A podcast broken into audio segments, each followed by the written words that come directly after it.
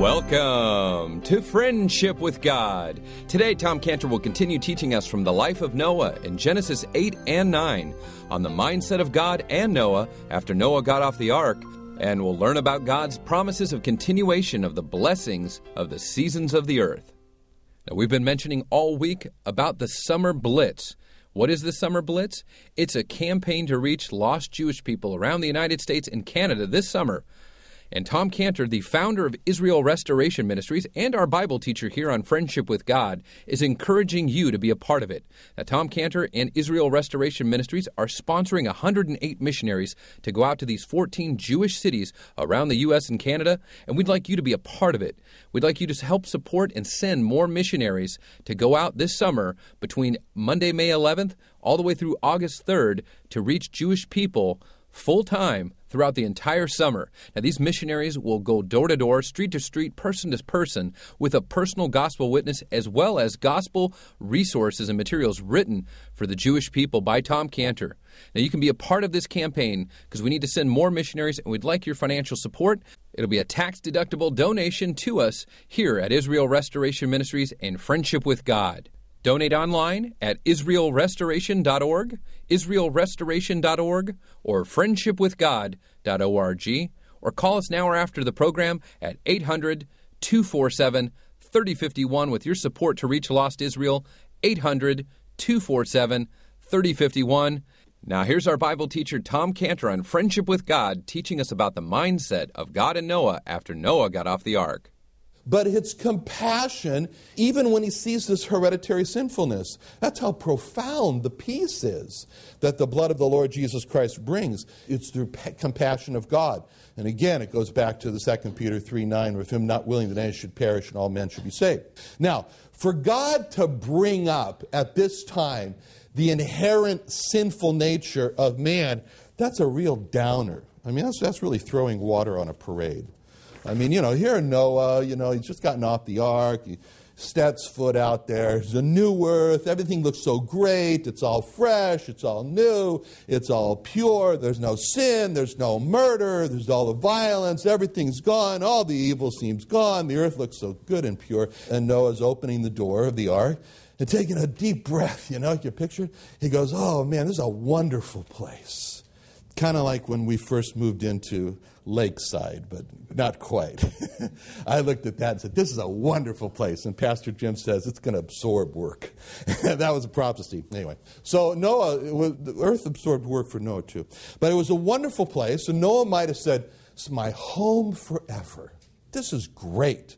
He gets off the ark. He collects all the clean animals, makes the offering to God. God smells the sweet savor, makes the wonderful promises. And Noah thinks to himself, Life is good. Life is very good. God's happy with me. The earth is new. Everything's wonderful. What's not to like? And so, what does God say? The imagination of man's heart is evil from his youth. Now, it was such a wonderful beginning and such a wonderful place. Why bring this up now?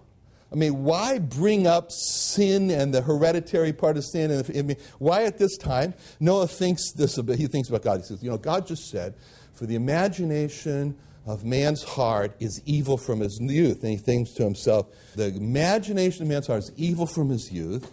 Who could God be referring to? Let's see. Did he say that the imagination of man's heart was evil from his youth? Was he referring to all those dead people that aren't here now? But he didn't. He used the present tense. The imagination of man's heart is evil from his youth. And so Noah, being the very intelligent person that he was, came to the conclusion he's talking about me. He's talking about my family. I mean, who else is there? I mean, he didn't, and God didn't say some men's heart are evil from their youth.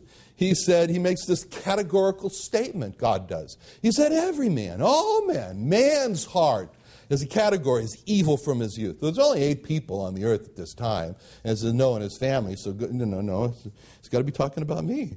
I mean, there was Noah. He was such a good Christian. he had offered the right sacrifices, everything smelled good, and, and then God tells him that the imagination of his heart, evil from his youth. Just such a welcome. All right, now, so why did God do that? We have to get the question. Why did God, at such a wonderful uh, time when Noah's, going to, why did he bring this up? You know, well, obviously, God loves Noah so much that he's carefully cautioning Noah. He's saying to Noah, Noah, I'm counseling you. You have to beware of sin that lies in your heart. Noah, don't, don't let this wonderful feeling that you have now of coming out on the earth sedate your guard. Sedate your guard. Like Paul said in, in Romans 7 23 through 25, Paul was, his guard was not sedated when he said, I see another law in my members warring there's a warfare going on against the law of my mind, bringing me into captivity. There was a struggle going on to the law of sin, which is in my members. It was internal. And then when he looks at all that, Paul looks at that and he says, This is a horrible man that I am. Oh, wretched man that I am. And then he cries out for help. Who shall deliver me from this body of this death? And then he answers it. He says, I thank God through Jesus Christ our Lord. So, God was in love warning Noah by essentially saying to Noah, I didn't save you from those sinners who died, who, who I judge, because you're not sinful. He was saying that. Noah, you have the same sinful nature as those ones who were judged. So be careful, Noah. Be careful. And God finishes verse 21 by repeating again, he says, But neither will I smite anymore every living thing as I have done. And so those were a great comfort to Noah that, and a great comfort to us because God is saying that the sacrifice that he smelled was enough that even though we do have the same sinful nature, that God reaffirms his promise to not curse as he did before. And my advice, God says, is you better make his soul your offering for sin. That's what you have to do. And he says to all people, everywhere, everywhere, he says, make the soul of the Lord Jesus Christ your offering for sin. Make him your Savior. Take him as your Savior because God says, for his and his alone sacrifice, I smell sweet savor. I smell a savor that brings the peace. Now, here we see God saying how deep the peace is that he makes with man, because even with the view, even with this in view, that I know, in other words, what's God doing? He's zeroing in on this issue of the hereditary sinfulness of man. So, God was in love warning Noah by essentially saying to Noah, I didn't save you from those sinners who died, who, who I judge, because you're not sinful. He was saying that. Noah, you have the same sinful nature as those ones who were judged. So be careful, Noah. Be careful.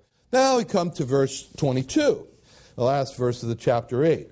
And here it says, God said, While the earth remaineth, seed time and harvest, and cold and heat, and summer and winter, day and night shall not cease. So, God said to Noah, While the earth remaineth. What does that statement indicate to you? While the earth remaineth. What does it indicate? It's not going to last. that's right. While the earth remaineth. That, that's another downer. Okay, so God is getting very good at these water on parades. All right, so this phrase indicates there's a limit there's a limit to this earth. It's not going to remain.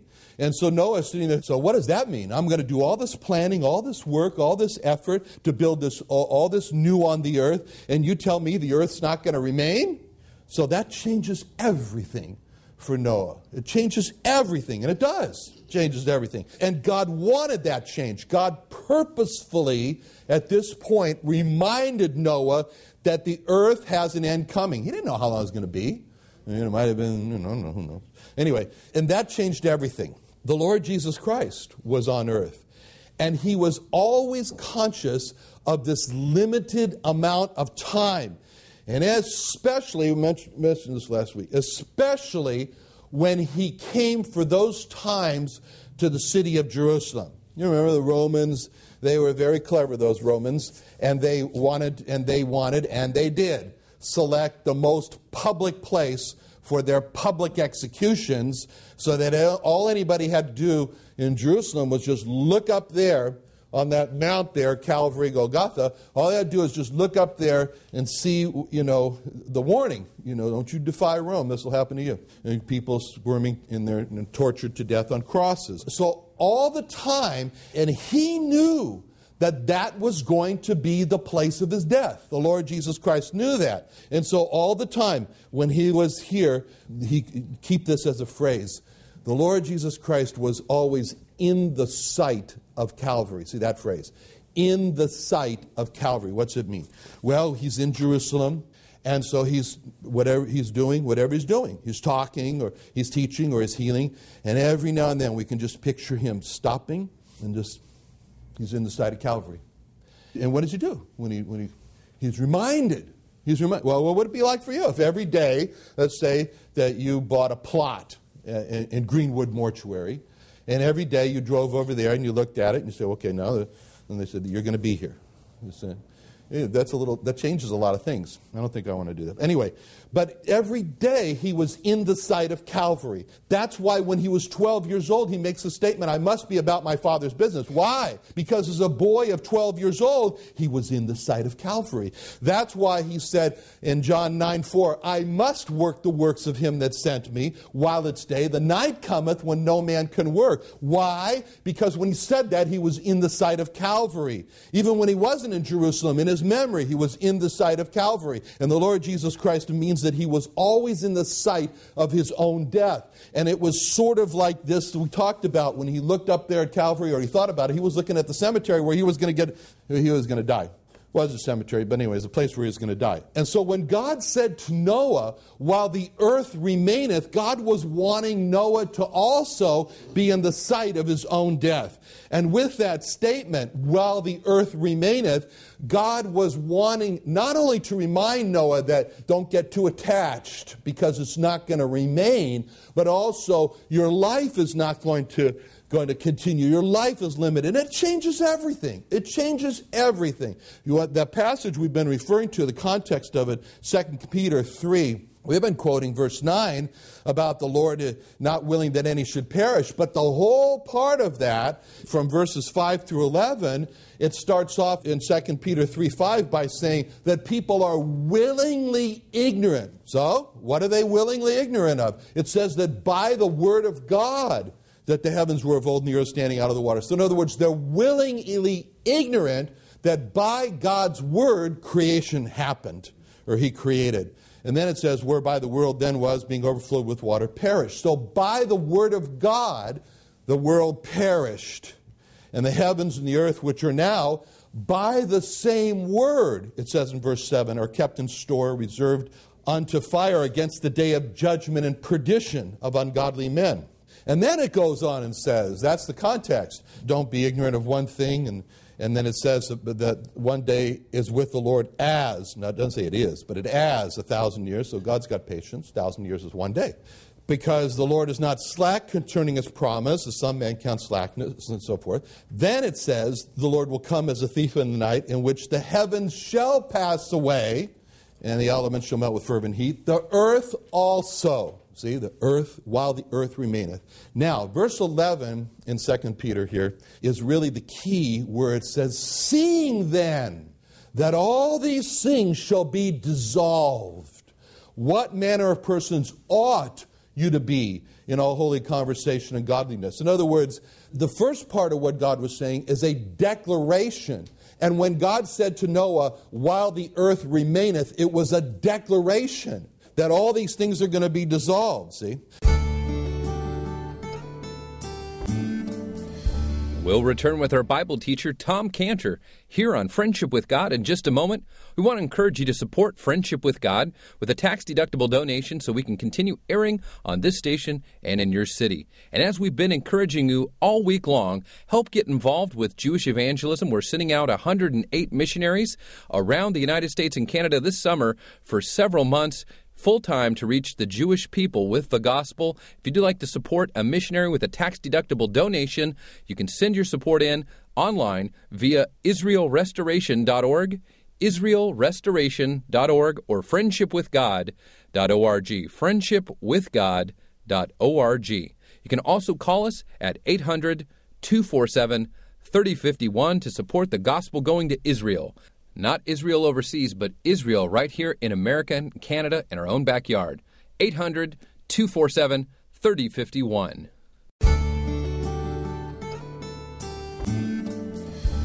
And so, therefore, in 2 Peter, when it says our response after seeing this makes everything different, we live different. We live for heaven, not for earth. And that's essentially what he was saying to, um, to Noah at that time. You know, in the sight of the discontinuation of this earth, in the sight of our own death, as far as the Lord, in the sight of Calvary. You know, I think about baby Moses. It's always fascinating to me. I, I think that, you know, Moses' life, we always talk about chapter one, he was in Egypt, and chapter two, was in the desert, and chapter three, he was with, with, in another desert with the, with the Jewish people. So, anyway. But it's always fascinating, this chapter. So, you know, I think there's a little chapter that fascinates me, so I mentioned there, in, the, in Moses' life. It didn't last very long, but if you think about it, Moses starts out his life as a baby, and he's part of the Jewish people. And he's part of this family of Amram and Jochebed, Jochebed and the, the, the family, you know. And he's part of all that. He's a part, he belongs to. He's Jewish, he's, you know, he's a Levi. Okay. Then they no longer could hide him for three months. They hide him for three months, and they can't hide him for three months. So his mother then takes the little baby and, and she puts him in this little box, this little ark. And she bends over at the river Nile and she lays him in the river. It's such a fascinating scene. And then she, I don't know how she did it, but anyway, then she releases or takes her hand off of the ark and she watches the ark and her baby just float away. I don't, anyway. And at that point, that's a chapter right there in Moses' life, because at that point, is no strings attached. There's no strings attached. The Bible doesn't say anything about strings attached. The Talmud says that Miriam had a long string attached to his ark. I don't believe that. Anyway, no strings attached. He's floating down uh, the river. And at that point, in, his, in essence, he's no longer part of the Jewish people. He's no longer part of Amram and, and Amram and Jochebed's family. He no longer is living in that home. And, and this little chapter, that chapter, the first three months of his life, kind of closes. And then this, this fascinating chapter, this doesn't last very long. And then when Moses is floating in the, uh, in the Nile there, and then Pharaoh's daughter comes along, she sees him, she picks him up, and she makes him her son. And then he's called the son of Pharaoh's daughter. And so when she picks him up, then that little chapter closes and a new chapter starts out of Moses' life. And that's the chapter of Moses as the son of Pharaoh's daughter, the Egyptian, Moses the Egyptian. Now that's a picture of our death. Because when we die, we're kind of like little baby Moses. We get severed from all relationships here on earth. We get severed from everything that we had here on earth, like Moses did. And the chapter of our life on earth stops, closes. A little time we float, and then the hands of the Lord Jesus Christ comes and takes us. That's a new chapter for us in the life in the life of heaven. So, you know, God is kind of cautioning Moses at the end of chapter 8 by saying, while the earth remaineth. Now, then he says, while the earth remaineth, he's going to maintain these, these things. Seed time, harvest shall not cease. And he prob- promises this continuation of cold and heat and summer and winter and day and night, and it won't cease until the year 2000 when there'll be global warming. No, he didn't say that. So that's a great word today. So, so this is a great comfort that God says it's going to continue. It's going to continue. You know, seed time and harvest. Cheryl was out in this last week and she was planting. I don't know what she's thinking, but she's, she's planting red lettuce and, and green lettuce and kale and, and peppers and onions and tomatoes and, and Swiss chard and, and beets and so many things. Anyway, she's putting them out there, and last night she gets up in the middle of the night and she's trying to keep them warm, you know. Not me, but anyway, she was out there doing that. All right. So the thing is, she does that because it's a seed time now. Seed time for something, I guess. And, and, and so then we'll have all this great stuff because the predictability that you can count on the seasons, you can count on the harvest time, you can count on that the daytime's going to be here, the night. It's such a blessing. It's such a blessing. And God says He'll never, never stop that as long as the earth remains. Because why? Why is He going to do that? Because of what he said in Matthew 5:45. He says, "Your Father which is in heaven, he makes the sun to rise on the earth on the evil and on the good. He sends rain on the just and on the unjust. So the, the sun just doesn't rise every morning. God makes the sun to rise every morning. And the rain just doesn't just come, God sends the rain. Why does God do that? Because God does that because God's a good God and God wants to save the evil and God wants to save the unjust. That's just who He is. Because He's not willing that any evil or any unjust person should perish, but everybody should be saved. Now, we come in verse 9, uh, chapter 9, verse 1, and then God says to Noah and his sons, Be fruitful and multiply. And so, what's he doing here? Well, you know, you ask the question, how come the flood came? The flood came because of wrong marriages between the line of Seth and the line of, of uh, Cain. And so now we're starting all over again, and God reaffirms that He's for marriage, that He's for children. He says, Go and multiply and replenish the earth. And then He says in verses 2 through 3 that He's given Moses dominion over animal life. And in particular, in verse 3, He tells Noah that now he can eat animal meat, which is a good thing. That's why I was born after Noah, so I could eat the animal meat. And at this point, Noah joins the NRA. anyway, everything that moves, he. Anyway. So uh, then, in verse 4 through 6, he says, he says, now for the first time in the Bible, God makes a prohibition on eating blood. Very, very strange thing. First time I went to Germany, I couldn't believe it. Bring some of the table. What is that? Blood sausage. It's blood. Anyway, God makes a prohibition against eating blood. And he says, you won't you shouldn't it. This prohibition happened was given before abraham. This prohibition was given before the jewish people. This prohibition was given before moses. This prohibition was given before the law.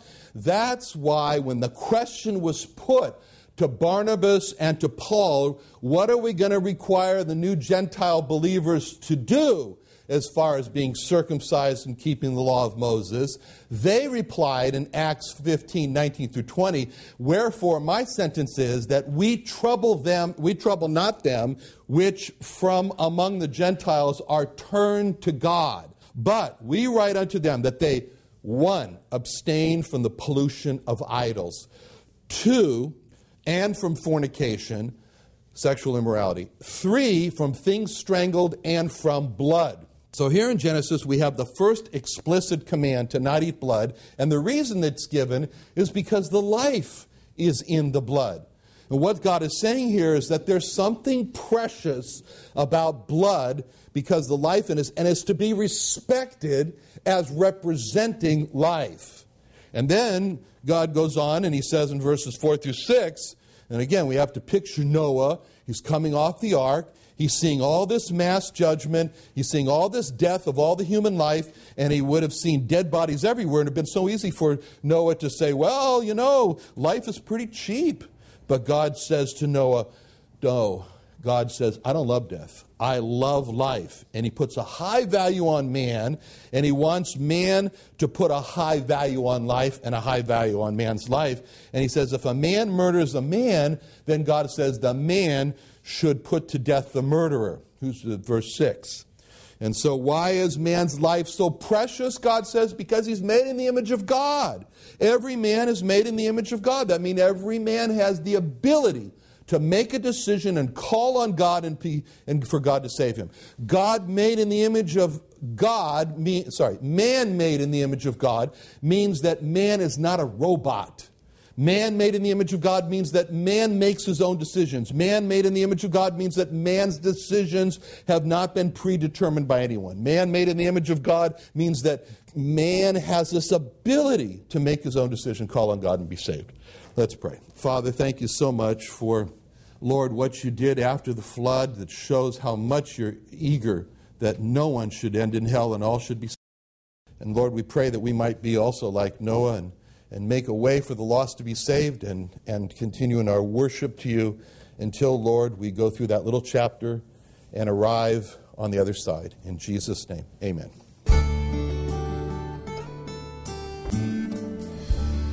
Another fantastic week of teaching here on the Friendship with God radio program with our Bible teacher, Tom Cantor.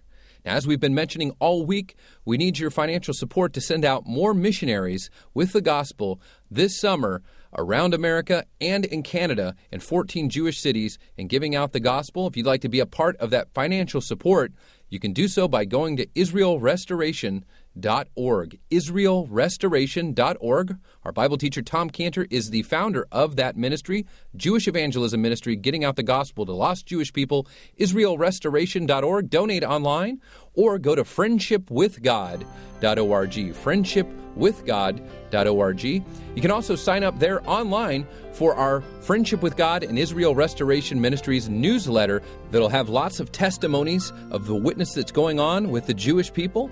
And we'll also have requests for prayer that'll be on there. So get involved. Sign up for the Tom Cantor Daily Devotional Verse and the newsletter for Israel Restoration Ministries and Friendship with God so you can find out what's going on with the Summer Blitz and support us by calling 800 247 3051. 800 247 3051. Reach lost Jewish people now. 800 247 3051.